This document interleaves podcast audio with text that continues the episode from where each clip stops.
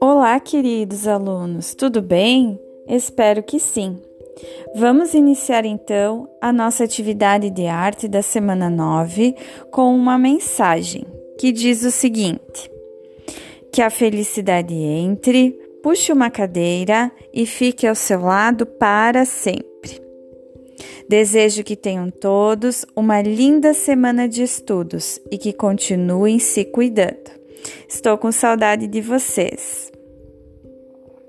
Estivemos estudando nas últimas aulas, então, sobre a perspectiva. Vocês estão recebendo o podcast da nossa aula da semana 9 e vocês devem acompanhar ele junto com o arquivo da aula. Mas para recordarmos, então, nós já trabalhamos a perspectiva, vendo que ela depende de alguns fatores no caso, os elementos chamados de linha do horizonte, ponto de vista, ponto de fuga e linhas de fuga. E através de, desses pontos e dessas linhas é possível criar então a profundidade em desenhos em duas dimensões, que são desenhos feitos no papel. Na semana passada, vocês estiveram fazendo a primeira atividade prática relacionada a essa profundidade, essa perspectiva, que foi então o desenho dos três cubos, com um, dois e três pontos de fuga acompanhando os vídeos, e acredito que tenha sido bem tranquilo para vocês acompanharem se vocês fizeram o desenho passo a passo com os vídeos ok? Foi a primeira etapa, então, para vocês verem a importância desses pontos de fuga e dessas linhas de ponto de fuga na hora de desenhar, se torna muito mais fácil.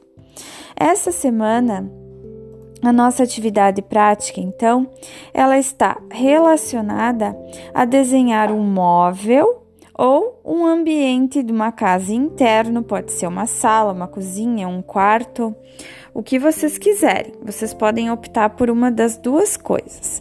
Coloquei ali no nosso arquivo da aula cinco vídeos para auxiliarem vocês, mas vocês também podem pesquisar outros vídeos no YouTube que vocês gostem mais. São vídeos que não são muito longos, com exceção do último, que é um pouquinho mais longo, e vocês podem estar assistindo primeiro para se familiarizar sobre como é feito o desenho e depois que escolherem qual vocês gostaram mais, assistir novamente, pausando o vídeo e desenhando junto com ele, que daí se torna mais fácil.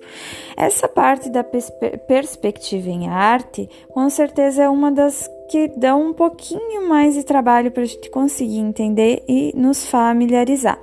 Mas também é uma das etapas da, das artes visuais que faz com que a gente utilize os dois lados do cérebro e que isso vai nos trazer inúmeros benefícios ao nosso raciocínio lógico para a nossa vida diária tá?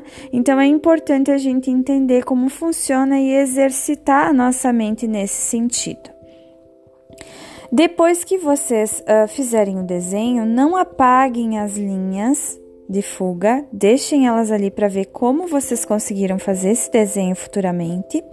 Se quiserem, vocês podem sombrear com lápis grafite o desenho ou pintar, tá?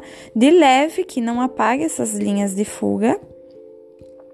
E depois vocês vão então postar essa nossa atividade lá no Classroom, da mesma forma de sempre.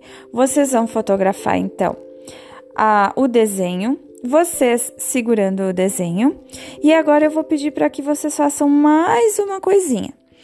Aqueles dados de identificação que vocês colocam atrás do trabalho prático, físico que vocês têm em casa, do desenho de vocês, você sempre coloca o nome, turma, técnica, assunto e título.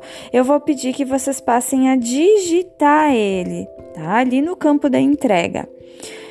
Uh, antes vocês ainda não estavam muito familiarizados, agora já faz um mês e meio que a gente está utilizando esse aplicativo e por isso eu vou pedir para vocês passarem a digitar esses dados sempre, certo? Caso tenham alguma dúvida, não se acanhem, venham lá pedir as dúvidas de vocês pelo Classroom, não tem problema nenhum, é nosso canal de comunicação. Espero que tenham gostado desse podcast e nos vemos então na semana que vem. Tenham uma ótima semana. Tchau, tchau!